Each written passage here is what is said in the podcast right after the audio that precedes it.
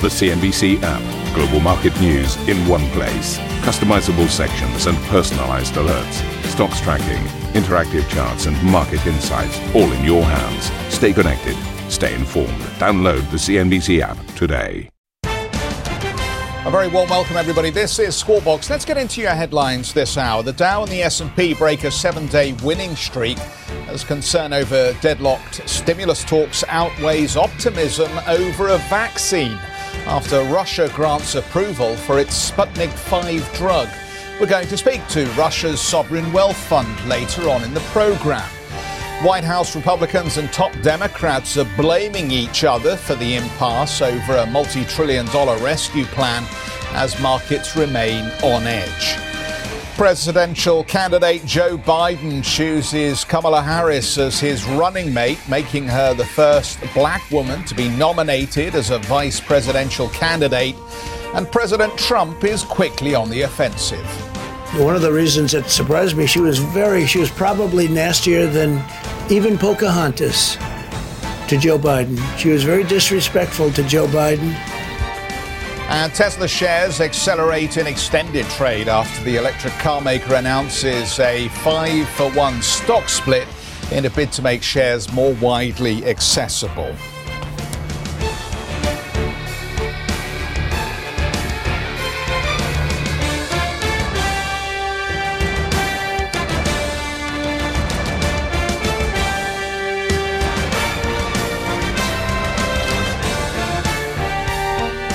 Well, love him or loathe him, President Trump certainly has a way with words. Pocahontas, I think he may mean Elizabeth Warren there. Let's have a quick look at the uh, the markets then. What an extraordinary session it was yesterday. Uh, we had early doors that breaking news about a, a Russian vaccine, and then immediately we saw a jump in all indices. And by the time we got to the end of the trading session and the dust had begun to settle, what we ultimately saw once the fog of war had cleared was we were in negative territory across the board here. Let me just uh, point out a few uh, facts around this. The uh, seven day winning streak that both of these indices uh, enjoyed have now been broken. And effectively, with the NASDAQ closing down near 1.7% here, that is the NASDAQ and the NDX longest losing streak since March. So it gives you a sense to what degree we've seen now a flip in sentiment around uh, some of these uh, growth drivers, these technology stocks that we're so used to pushing the markets higher here. Um, the Dow session in, in particular, um, I think it's just worth um, focusing on this uh, for a moment here. Um, the Dow, uh, one of the key indices that's really uh, struggled uh, to uh, make back its all time high here. And as you can see across the session, ultimately we were down not a huge amount, but it was in the swing quite a big points move to take us down over 104 points in the session to the close. The reason that's being cited, of course, the deadlock around the stimulus. Senate Majority Leader Mitch McConnell playing down hopes now for renewed talks over this massive relief package, saying White House officials and congressional Democrats have not spoken to each other since negotiations broke down on Friday. McConnell accusing Democrats of not acting quickly to provide support for Americans. Families are suffering. Americans are dying. This is not a Washington game. It's a national crisis. It would serve the nation better if the Democratic leaders would act like it's a crisis. Meanwhile, Senate Minority Leader Chuck Schumer claimed Republicans had refused to compromise over the size of the stimulus plan. Democrats offered to come down by a trillion. We asked our counterparts, Secretary Mnuchin, Mr. Meadows, to come up by a trillion, meet us in the middle. They said no. Mm. And of course, that um, uh, ill will that we're now seeing from both sides of the aisle effectively driving uh, the US session lower. And as we look at the Asian Open, um, pretty much a similar story as far as the Asian markets are concerned, just struggling a little bit to find some direction. And we haven't really seen any particularly good news around the corporate side. The Cathay Pacific, uh, with some news out in the Hong Kong session, which did little really to uh, improve uh, sentiment for that particular market. Uh, one of the few stocks that uh, seems to be doing uh, better. Uh, ultimately, day by day, is Jimmy Lai's business. And we know why that is, don't we? That a lot of small retail investors are effectively bidding up the stock as a way of sending a message to Beijing about the arrest of Jimmy Lai. The Nikkei, uh, the only market really that is showing uh, the rest a clean pair of heels in the session.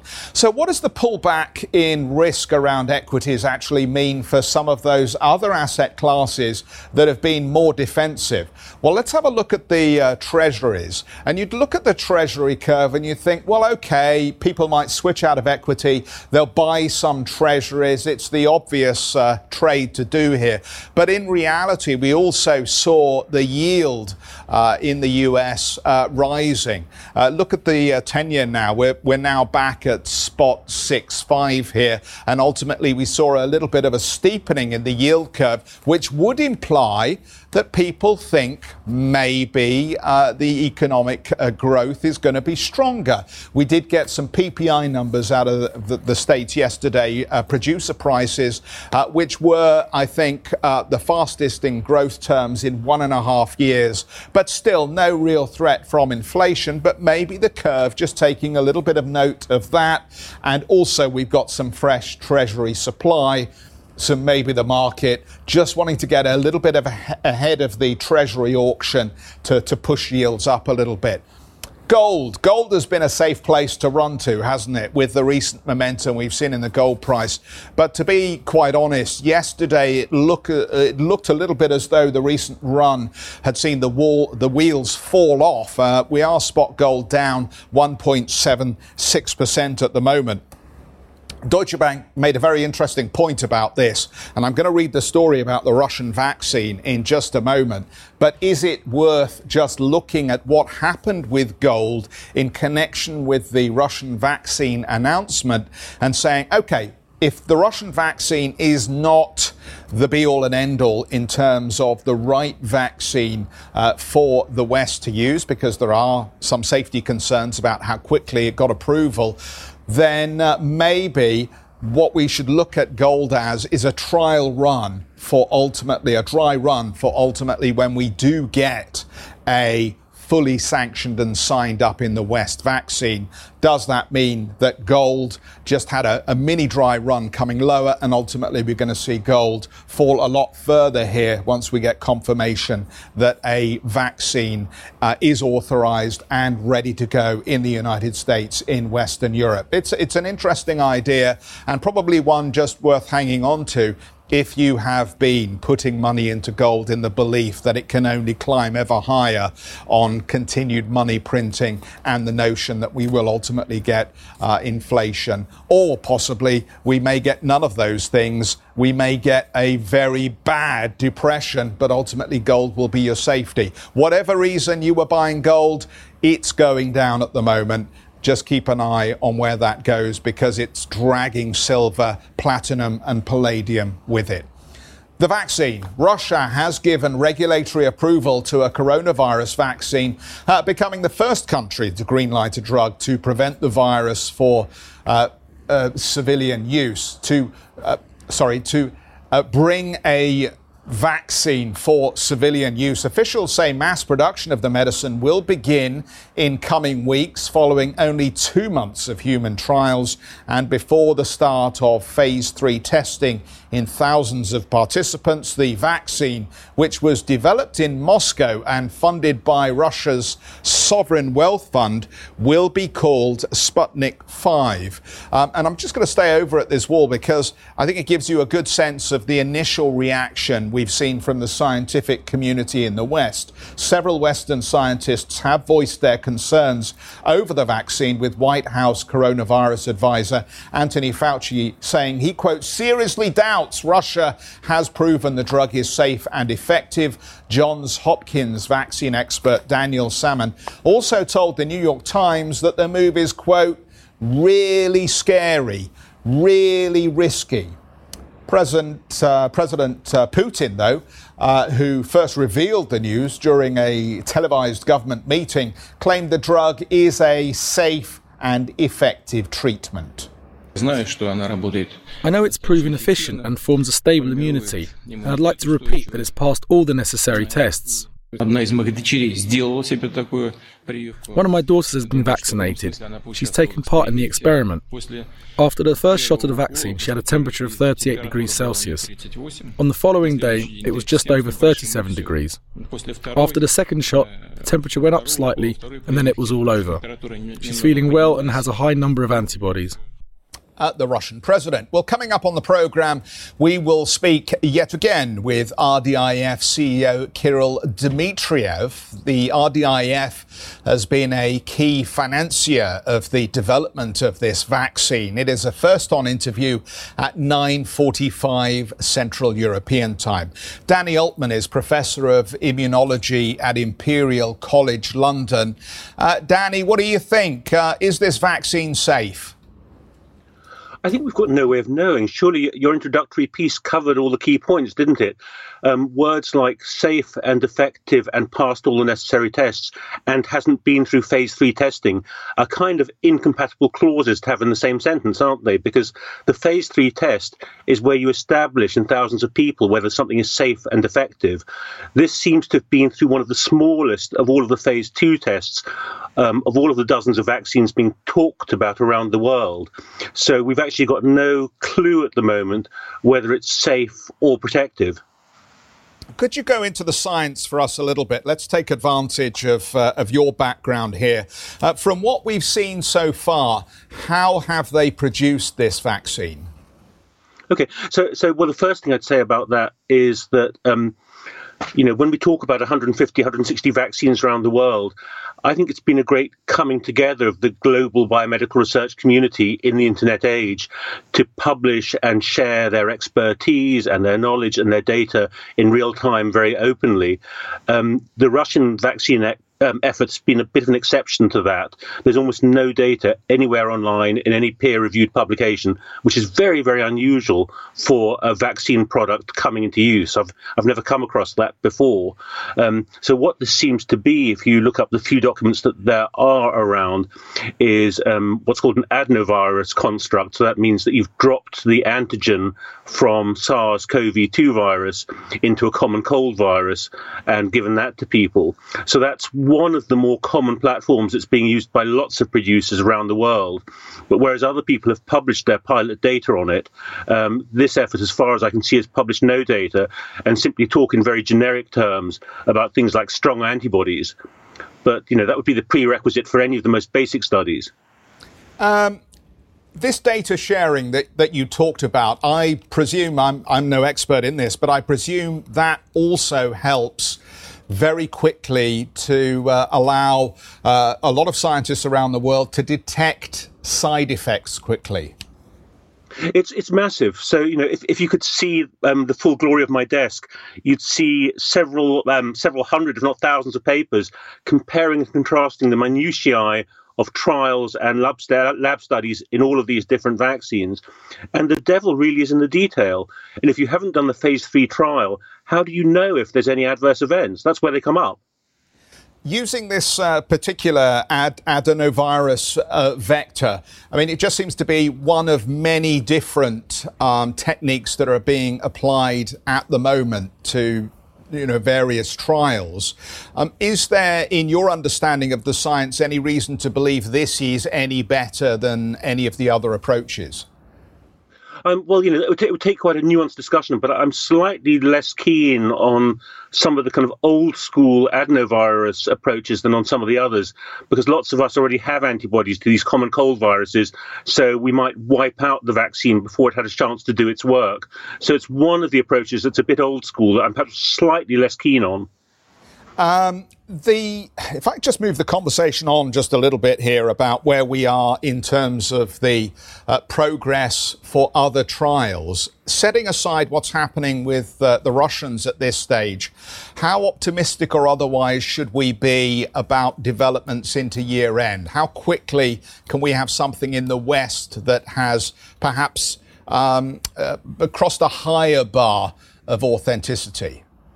Yeah, I think higher bar is a good word because the bar is high and it's absolute. We all know what um, you know an FDA or an MHRA regulatory body needs to approve a vaccine, and that, as I said, is several thousand people compare were given a vaccine compared to a placebo arm, perhaps in a part of the world where there's a high rate of infection like Brazil, showing really effective protection from symptomatic disease and few or no adverse events. So if you can imagine, that's very much the kind of luck of the draw. When could one manage to achieve that data set.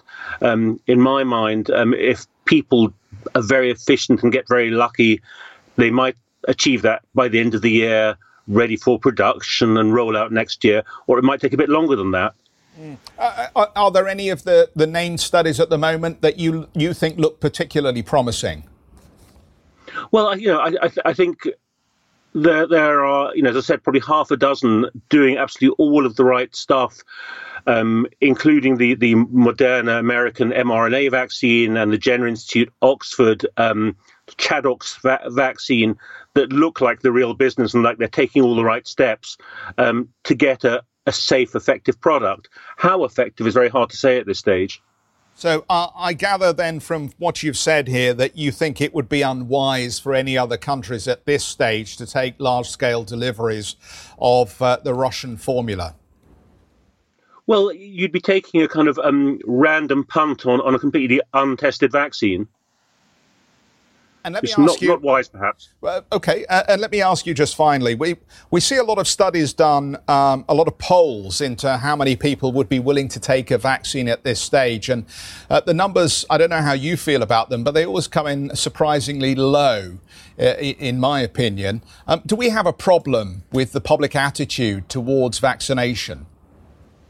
I think we have an enormous problem, and I think we need a lot of um, communication about it. You know, we, we could talk for hours about this, but you know, the world is facing and has faced an absolute debacle in terms of lost lives, lost jobs, lost economies, and um, this is a really difficult, lethal virus. And vaccination is our only route out of this nightmare.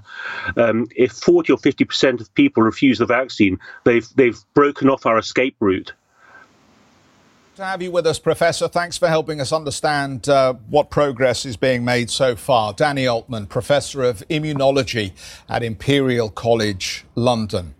President Trump says the US government will buy 100 million doses of Moderna's experimental coronavirus vaccine in a $1.5 billion deal. The treatment is still in late stage human trials, with the drug maker expecting results as early as October. Uh, the president says the move is part of uh, a number of investments Washington has made into potential vaccines. I'm pleased to announce that we have reached an agreement with Moderna to manufacture and deliver 100 million doses of their coronavirus vaccine candidate.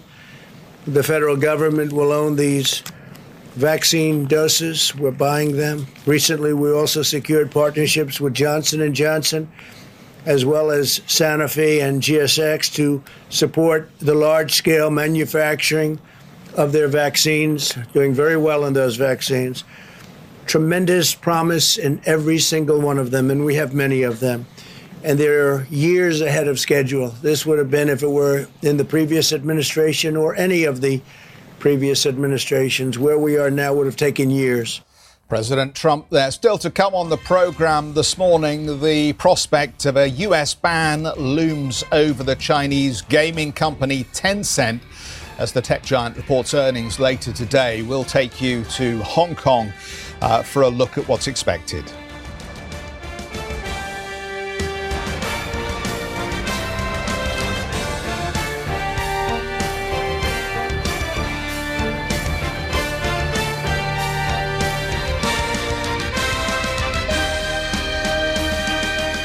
Listen to CNBC's Beyond the Valley, the podcast that explores the biggest tech news from across the globe. Join me, Arjun Kharpal. And me, Tom Chitty, every week as we bring you insights into the top stories, unpack the latest trends, and find out where the industry is headed. Now available on Spotify, Apple Music, and Google Podcasts.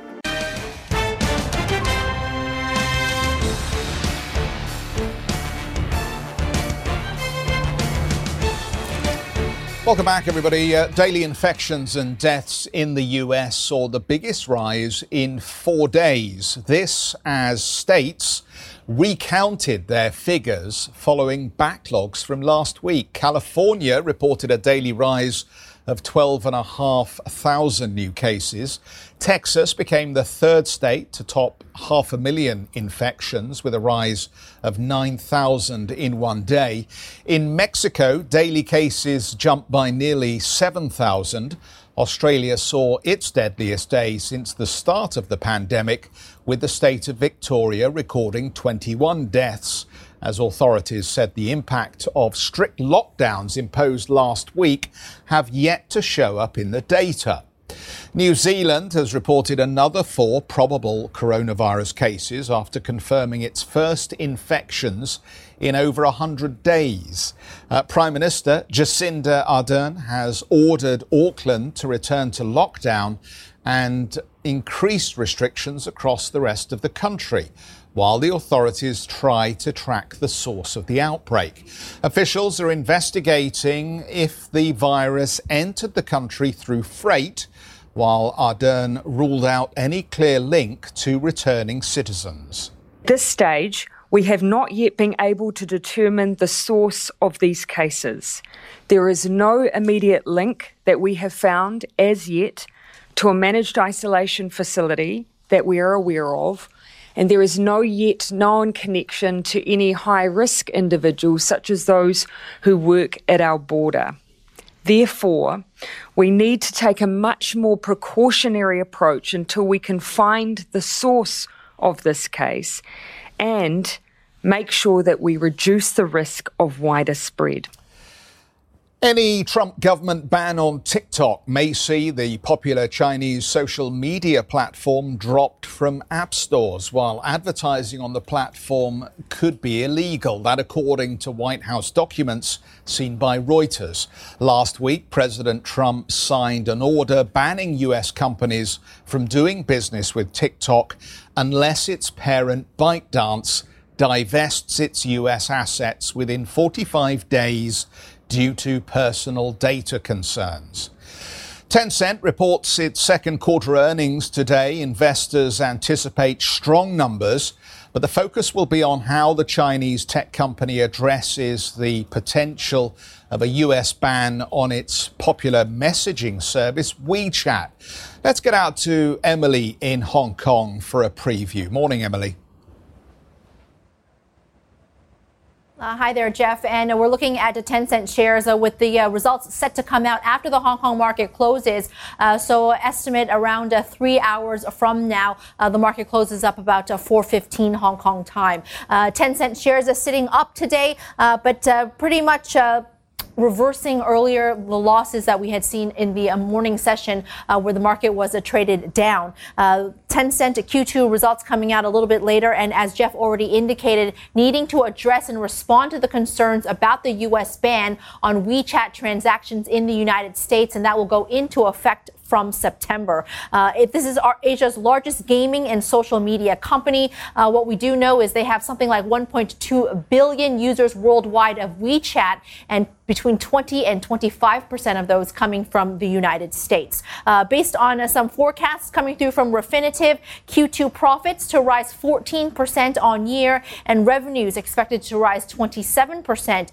to 16.2 billion dollars. This is Asia's largest gaming and social media company. And again, uh, Tencent shares in focus uh, today as we wait for the results. Uh, prior to that announcement of the ban uh, by President Trump last week, the shares were trading at $555 and have come down 8% since then. We're looking at 513 and change. Another big mover today on the back of the earnings, we got Cathay Pacific, Hong Kong's flagship carrier, out with numbers, and this was well flagged. It was a record loss for the airline, $1.2 billion in the red. But look at the stock today, up 12.2%, though it is hovering near the intraday high of $5.96. Uh, the company reporting a loss of $1.2 billion. This is on revenues of $3.5 million. Uh, they said that this is the first half has been the most challenging ever that Cathay Pacific has faced, and uh, that they do not expect to see any meaningful recovery in the passenger business for some time to come. Uh, so Cathay Pacific shares really taking off today, up 12% on back of the report card, and as we wait for numbers out from Tencent as well. Thank you for listening to Squawk Box Europe Express. For more market moving news, you can head to CNBC.com. Or join us again on the show with Geoff Cutmore, Steve Sedgwick, and Karen Tso, weekdays on CNBC.